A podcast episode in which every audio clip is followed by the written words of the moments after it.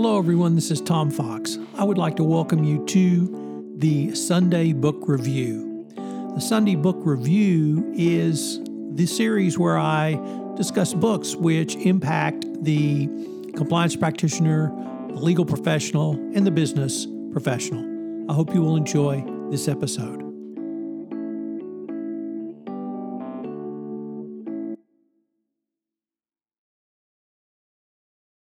The Sunday Book Review for June 6, 2021, the D-Day edition. And our books today come from the bookshelf column of the Wall Street Journal. First up, London War Notes by Molly Panter Downs. Downs was hired by the New Yorker to write a 1,500-word cable, and that led to a 45-year relationship with the New Yorker. Her observations of the invasion or the upcoming invasion was that every paper carries prophets, hints, and rumors to make Allied plans perfectly plain to Berlin. The traffic was thicker than normal and most liveliness being contributed by U.S. Jeeps. One can sense the city trying to project itself across English orchards and cornfields, across the strip of land to men who were already beginning to die in French orchards and cornfields, which once again became over there. Next up, Pogue's War, Diaries of a World War II Combat Historian. Forrest Pogue was drafted into the Army and assigned as an official historian. He was already a college professor, an experience whose influence is ever present in his war diaries. He talked about the English countryside in April 1944 and how U.S. troops were training. The half-concealed airfields, meadows, tanks, or hid tanks and jeeps. It led to a centuries-old quaintness and looked out across as he looked out across the channel for France. Next up,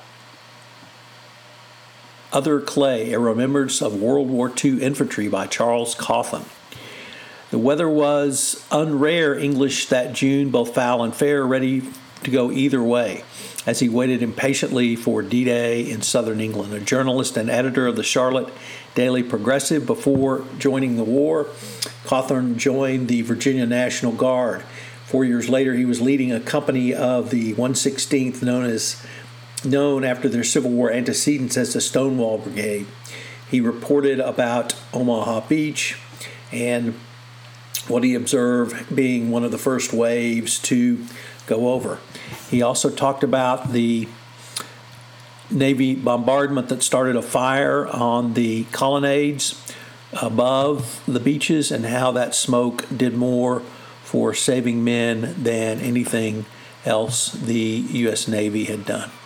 And finally, from the German side of things, Panzer Commander by Hans von Luck. The evening of June 5 was unpleasant. Normandy was showing its bad side. There had been high winds and rain. Luck recalled that German morale was high since Normandy had spoiled the German men with food, cider, and even women. Minutes after midnight, his men were attacked by British paratroopers. His commander pleaded with higher-ups to allow the panzer divisions to move forward and attack. However, they were not given permission to do so and stayed in their bases, which, of course, helped contribute greatly to the U.S. success on the first day because as the Germans held their forces back, believing the real invasion would be at Pas de Calais, this helped the Normandy invasion from being attacked from the rear of the German lines. So check out any of these five books. Think about the Great Crusade, which happened in 1944. Thank you for listening to the Sunday Book Review. This month on The Compliance Life, I'm featuring Gabe Hidalgo, Managing Director at K2 Integrity, who has one of the most unique journeys to and from the CCO chair. Check out The Compliance Life.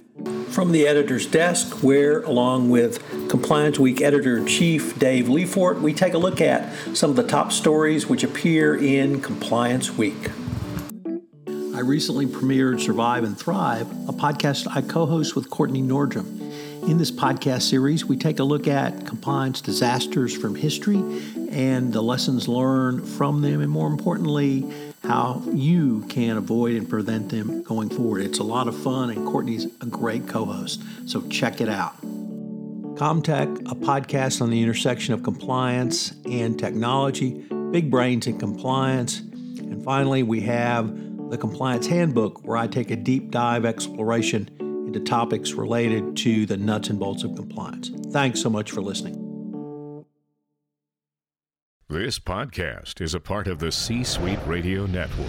For more top business podcasts, visit c-suiteradio.com.